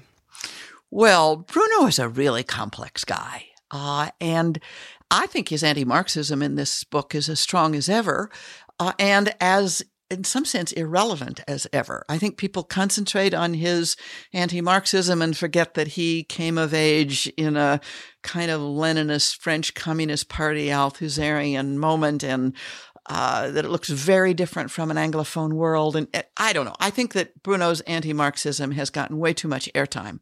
I think it's true and kind of irrelevant to the Bruno Latour, who I find so generative and so helpful in his ongoing building of political fictions. So, in this new one, Down to Earth, uh, Bruno is further developing his notion of earthlings or terrien, uh, those of, of terra, those of the earth, the earthlings and coming down to earth and his reworking of, of notions of perspective from the earth, the thickness of the earth rather, th- that, rather than from space. So he, he works with landscape designer and um, landscape designers and critical zone uh, systems scientists to rethink perspectivalism from the thickness of the earth. And he's he aligns himself with the geosocial classes of the humans and non-humans. The technologies the living critters the rocks the scientists the people the peoples including uh, including um,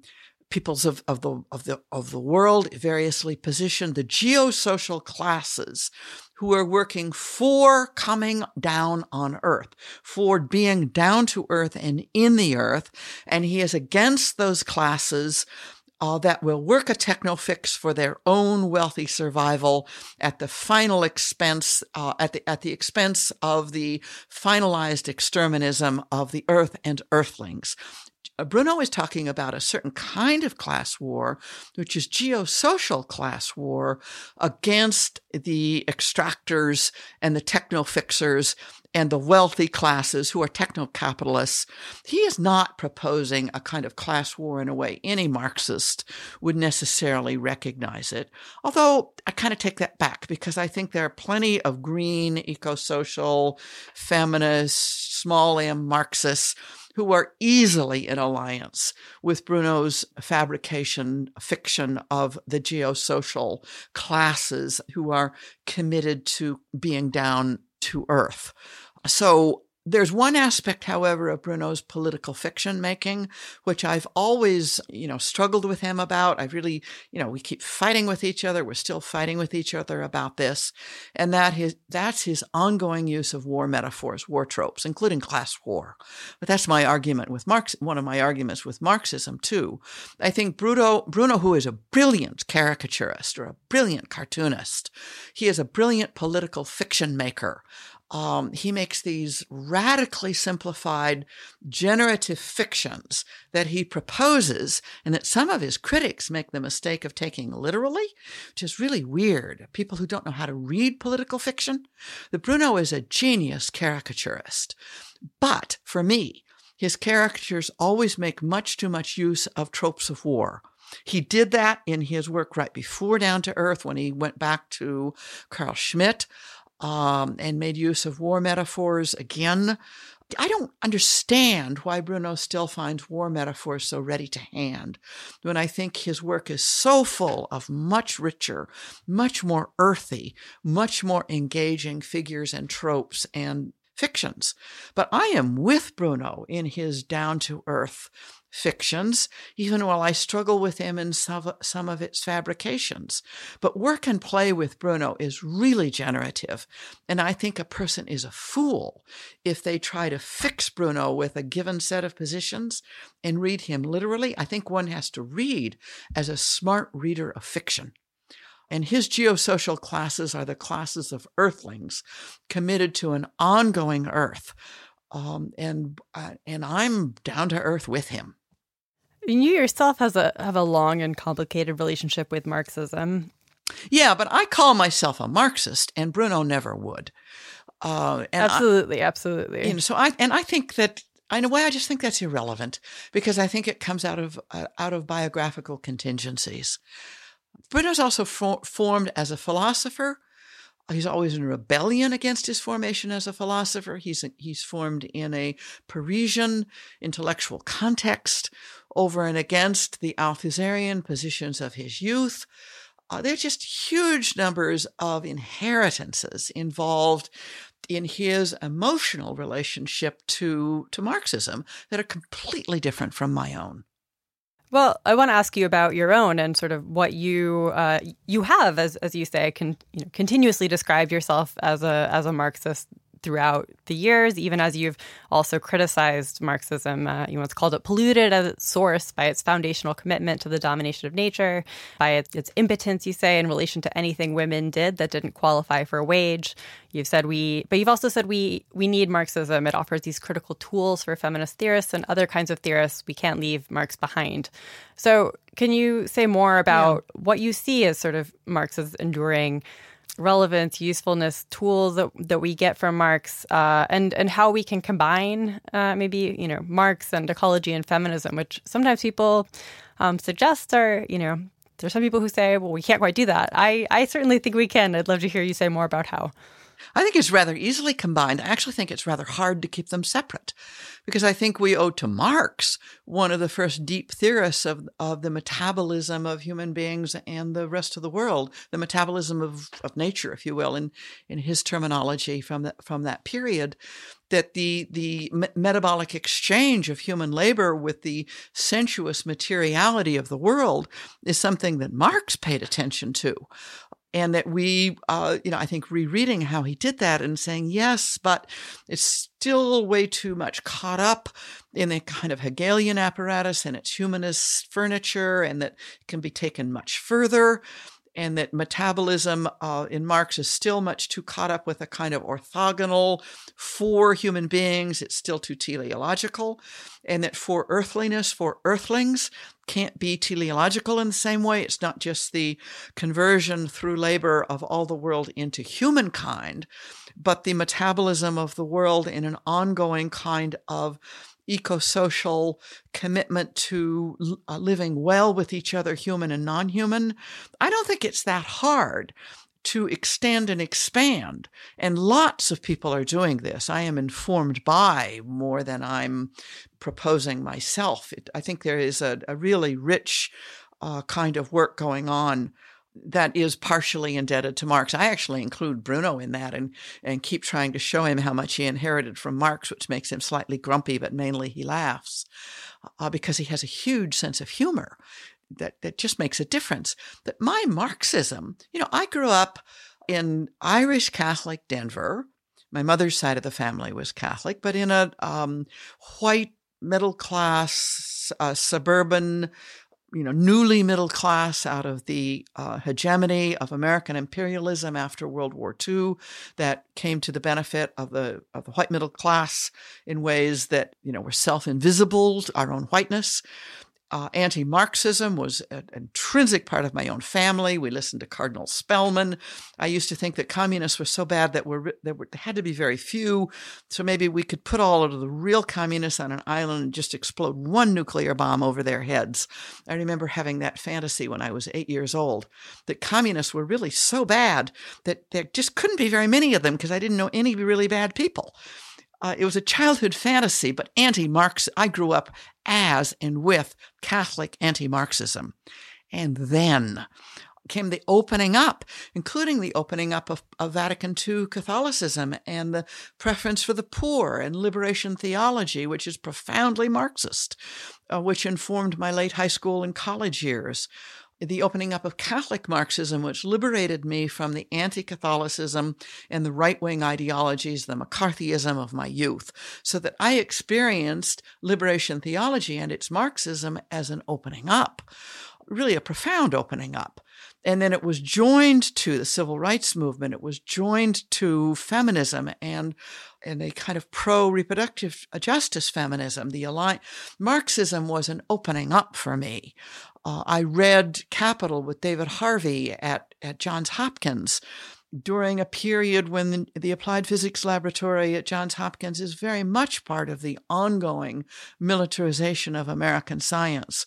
David Harvey and his reading Capital, and Neil Smith and his Marxist geography, Robert Young and the Radical and the Radical Science Journal, Les Levidow, Hilary and Stephen Rose, on and on we go. I experienced Marxism as an opening up of the world and not as dogma. I didn't experience it experienced it as a hard Leninist left that dominated the Labor Party of the of the French labor movement, which I know is a horrible simplification of what happened in France too. But my experience of Marxism was as one of the openings up. Marxism was essential to the world I experienced in Hawaii. So Marxism for me was was never a dogma that I had to assent to.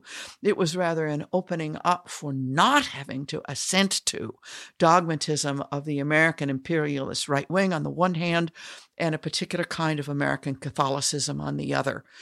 I think there are many of us who experienced Marxism as an opening up of thinking and not as dogma we had to assent to. But that's not true for Bruno that's all great and really tracks with a lot of you know what you're saying about Marx as a sensuous materialist is absolutely how I've always read Marx, and I think it's easy to forget how much of the kind of you know new materialism there is in the historical materialism, and and uh, that exactly. that is that is part exactly. of it, and you know we can really there's a lot of uh, the material in in that reading of materialism. So uh, I'm glad that you mentioned all of that, and I want to ask you one last question about the the struggles ahead, as it may be.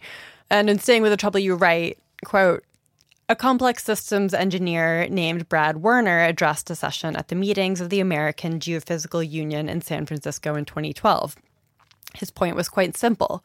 Scientifically speaking, global capitalism has made the depletion of resources so rapid, convenient, and barrier free that Earth human systems are becoming dangerously unstable in response. Therefore, he argued, the only scientific thing to do is revolt movements, not just individuals, are critical. What is required is action and thinking that do not fit within the dominant capitalist culture. And, said Werner, this is not just a matter of opinion, but of geophysical dynamics. And you may have probably just seen this report that just came out from the Intergovernmental Science Policy Platform on Biodiversity and Ecosystem Services. It shows that uh, animal and plant activity have declined by 20% in the past century, uh, 1 million species at risk of extinction. You know, sort of one of many reports we've seen that are, I think, reinforcing Werner's point. And in this recent documentary um, made by Fabrizio Terranova, uh, uh, storytelling for earthly survival, you emphasize, quote, it really is important to be in revolt. We do have to practice war. We do have to be for some worlds and against others. So, which worlds uh, should we be for? How do we revolt? And uh, I guess, how, in other words, do we practice war in the Chthulucene? And there I am using, I'm being very Latourian there when I said practice war. In fact, I was referring to him directly in that little piece in the film, partly because I was talking to Francophone colleagues. But frankly, all of the serious scientists I know in my own life right now are in revolt. And I think that report of the IGCC and other similar reports are instances of that, that scientists uh, are banding together, ecologists, climate scientists, um, energy scientists, uh, the informatics scientists I know are banding together and issuing very radical reports that simply say no more. Look at how severe and urgent the damage is, and that it's no longer possible to pretend that our public statements aren't part of our science.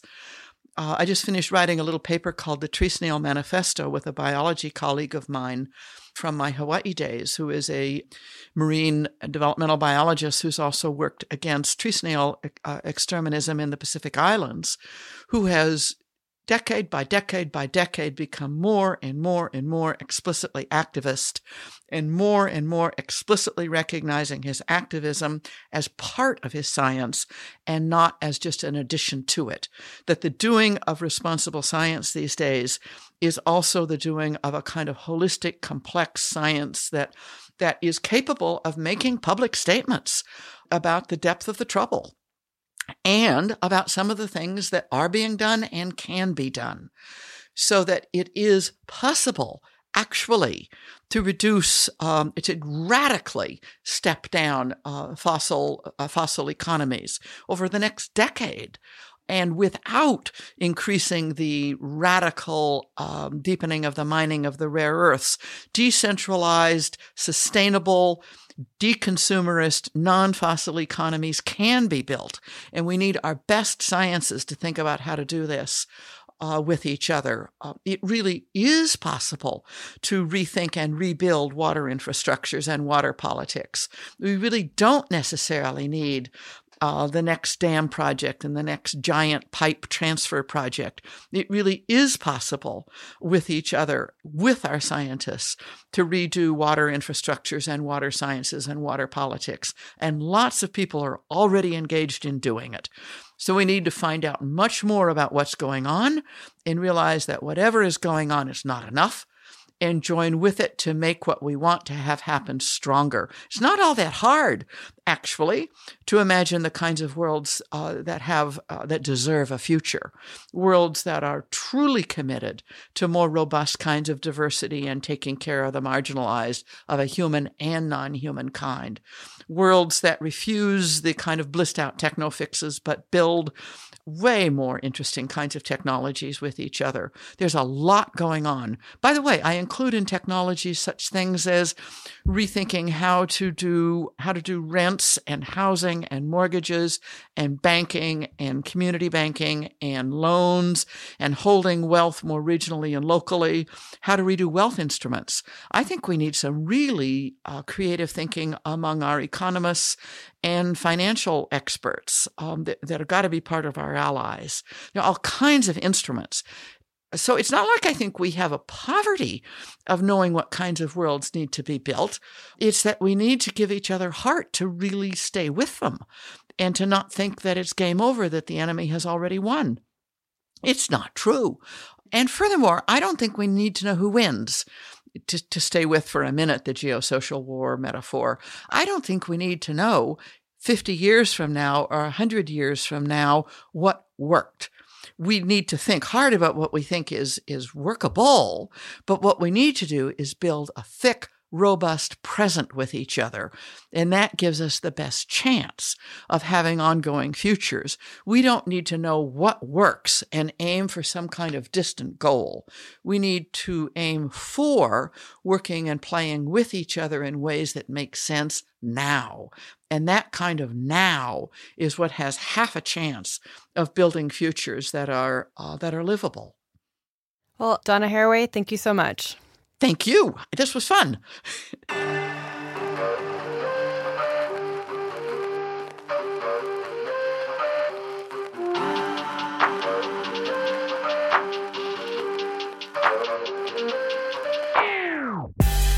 Donna Haraway is Emeritus Professor of History of Consciousness and Feminist Studies at the University of California, Santa Cruz, and, most recently, the co author of Staying with the Trouble, Making Kin in the Chthulucene, and co editor with Adele Clarke of Making Kin, Not Population.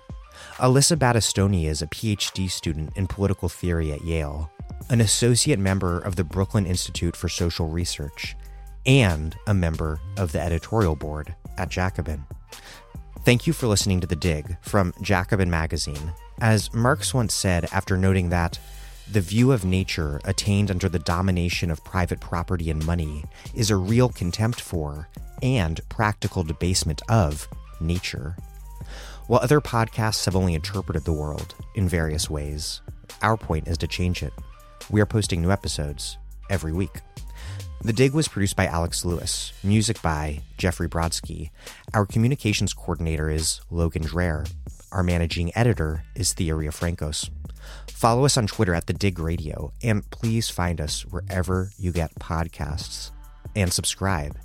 If it's on iTunes or wherever, please leave us a nice review. Those reviews help introduce us to new listeners.